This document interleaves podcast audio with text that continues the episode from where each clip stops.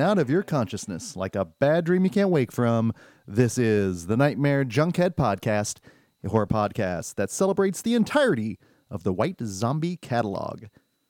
My name is Greg, and on today's Patreon-only episode, the I've Seen That Challenge finds me go-go dancing all the way back to nineteen sixty-five as I finally experience Faster Pussycat Kill Kill. And if you are listening in, thank you for being one of the roaring racers that make up our Nightmare Junkhead film family. And if any of you had come up and asked, Greg, uh, what do you think about Faster Pussycat Kill Kill? I'd have gone, oh, this is simple math. Russ Meyer plus fast cars plus big-breasted babes equals, I've seen that. And this is one of those films that I can truly say uh, kind of exceeded my expectations. And I know so much about this movie. I know so much about Russ Meyer. I know so much about Tura Satana. Yet, I've never sat down, you know, front to back and actually experienced all of those things put together. And being able to see this, number one, not only theatrically, so thank you, Screenland Armor, but we were in theater number one. And to say it was goddamn glorious would be doing it a disservice. Uh, from start to finish, this was a great experience. Uh, from the eclectic crowd that showed up, to people responding to, to the trailers, to the movie itself, we all up, you know, got up and applauded at the end. It's what the theatrical experience is all about, that communal washover that happens. And it was so, so glorious. But, not but, breast, I should say. Uh, talking Russ Meyer, what's funny is if you say, if you mention the name Russ Meyer, someone's either going to look at you and just go, who? Or if they're a movie nerd, they'll probably give you this like Pavlovian response and go, boobs, breast, tatas, because when you think Russ Meyer, you think breast, you think prodigious boobs for the most part. There was, the man really celebrated the female form, and that's what his films were known for. They were, there were a plethora of those kind of actors performing in his films, and he was definitely provocative at the time. And I think back in nineteen sixty-five, when Faster Pussycat Kill Kill came out, it's interesting to think, because when I'm, well, and even before getting, the reason I know of this film, and I, it's so funny, and when I go back and I look back to how I was introduced to certain films, uh, some of it was reverse engineering from a song, of which a portion of the film was uh, inevitably sampled. Uh, a good go-to for that is Mister Bungle was my initial introduction to Blue Velvet. Uh, there are several instances of uh, Dennis Hopper's Frank Booth being quoted, including uh, one thing I can't fucking stand is warm beer makes me fucking puke. Quoting that frontward and backwards when I'm listening to the songs and the albums and not knowing where it where it was coming from. And it was a wonderful first time viewing when I finally watched Blue Velvet and I'm hearing all these lines from the Mister Bungle songs.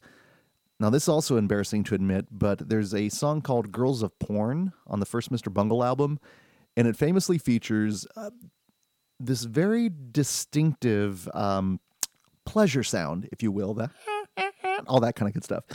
Very distinctive. And in my more formative years, after listening to that song over and over again, I stumbled across an adult film. And in that adult film, sure enough, I heard that sound, the the moans of pleasure, and it was coming from the uh, star Nina Hartley. And it was really embarrassing when I finally admitted to my buddy Kinger. I'm like, oh yeah, the performer in that Mister Bungle song is named Nina Hartley. And he's like, do I want to know how you know? I was like, probably not, probably not. But she shows up in Boogie Nights, so she's legit. You know, Mister Bungle had it going on. So that they reverse engineered me into many things.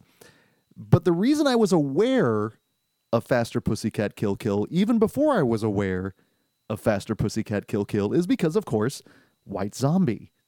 They featured several samples of the movie in uh, Thunder Kiss sixty-five, in Black Sunshine, And around that time when that album came out, what was it, Devil Music Volume one, Los Exorcisto, I was eating that stuff up with a spoon. It was groovy, it was metal, it had all these old horror movie references, like, and as we know, you know, Rob Zombie is one of us, just very talented, as it turns out. So imagine, you know, I'm very familiar with the whole, I never try anything, I just do it. Wanna try me? I was familiar with all of those lines, uh, not knowing necessarily where they came from. And so when, you know, I finally, you know, and I, I've, I'm really glad I never watched the trailer. I just actually did watch the trailer before recording this. The trailer gives away so much. Avoid it if you can, although it does have some great narration and the music behind it. Uh, again, everything coalesced into such a great experience, from the music to the script to the acting to the cinematography to the choreography, of which it looks like I'm pretty sure everyone was doing their own stunts. But what I really am kind of curious to see how this movie plays now is the fact that it did come out in nineteen sixty-five. And, you know, you could make the argument that, my, you know, this movie is super misogynist. But then at the same time, I really think you could make the argument that this movie is super feminist, which is really funny coming from Russ Meyer. And I guess, I guess it depends on the baggage that you bring and, of course, how you're bring, you know, doing the interpretation here. But the, this movie, it's it's part satire, it's like part cautionary tale, it's it's part cartoon. It is all over the place, but the tongue is firmly planted in cheek. And I think even just from the get-go, from the opening credits where you've got all three of the characters go-go dancing with this crazy song on in the background, and you've got all these men leering at them. And as the song goes along, they're getting more and more worked up. And then we cut to all three of the of the women just just destroying it out in these super fast cars, having a blast. And that's when you meet the cast, and the, the two standouts for me are definitely uh, Haji and, of course, Tura Satana. And Tura Satana is just a straight-up icon in this movie. And it's the all-black outfit that stands out. It's the the bangs, it's the eyebrows, the black gloves. The black gloves are what seal it for me. The fact that she's also a thumbs-in-pocket girl, very distinctive, and she's also also all about kung fu. There were some amazing kung fu chops in this movie, which I friggin' loved. In fact, that was actually getting a rise out of the crowd. And I mentioned the choreography. I think everyone does their own stunts in this film, and there are a lot of people falling down in what I'm sure are not any crash mats underneath the ground. It's just straight up, just you're going to fall, you might get hurt. If you do, just keep going with it. But it worked. It totally worked. Haji as the Italian lady. Italian lady, she doesn't like doing this here. What are you doing? Why are we doing this? And I am making the, the motions with my fist as you do it. She's awesome. I think she was actually my favorite of the group. And then, of course, the blonde bombshell, always looking to go-go dance. She was, everyone involved in this was great. The, the old man sucked. He was so gnarly and nasty, and you're rooting for him to get his comeuppance.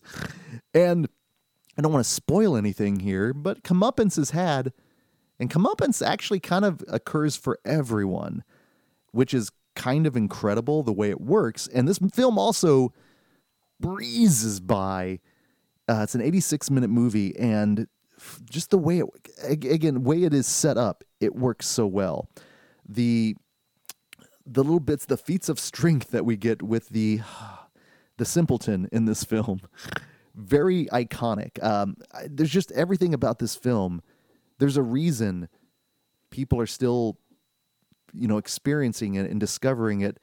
Um, you know, fifty-six years. This movie is fifty-six years old, man, and it just it's cool. And I think one of the things that we always talk about, you know, is funny is funny, regardless of when it came out. And honestly, cool is cool. Cool transcends time. Cool. This was cool in nineteen sixty-five. It's cool in two thousand twenty-one. This this movie was cool. It was fun. It was campy. It was cheeky. Everyone had a blast, and had another little Margot Robbie in Once Upon a Time in Hollywood moment, where the uh, trailer reel that I put together uh, started with Beyond the Valley of the Dolls, and it's a great trailer. It's got the classic narration. They mentioned that Russ Meyer is two hundred forty pounds of entertainment. It's like, wow, that's awesome. Uh, the trailer for Bound was next, and I didn't realize that it was the Red Band trailer. So there wasn't really like sexy time, but there was a lot of language, and the entirety of the uh, fucking dark in here was in the in the trailer, so I giggled. But the part that killed was the last trailer I put on was Reform School Girls, which has a fantastic trailer.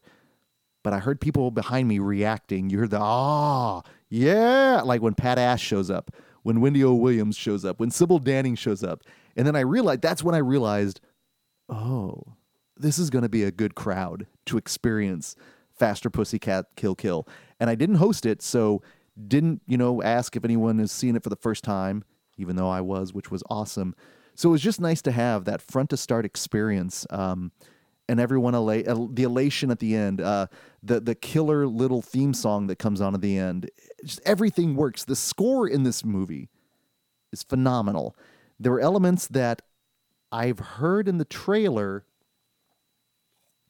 for, um, they call her One Eye, and it's when some of the more horrific stuff is happening in the movie.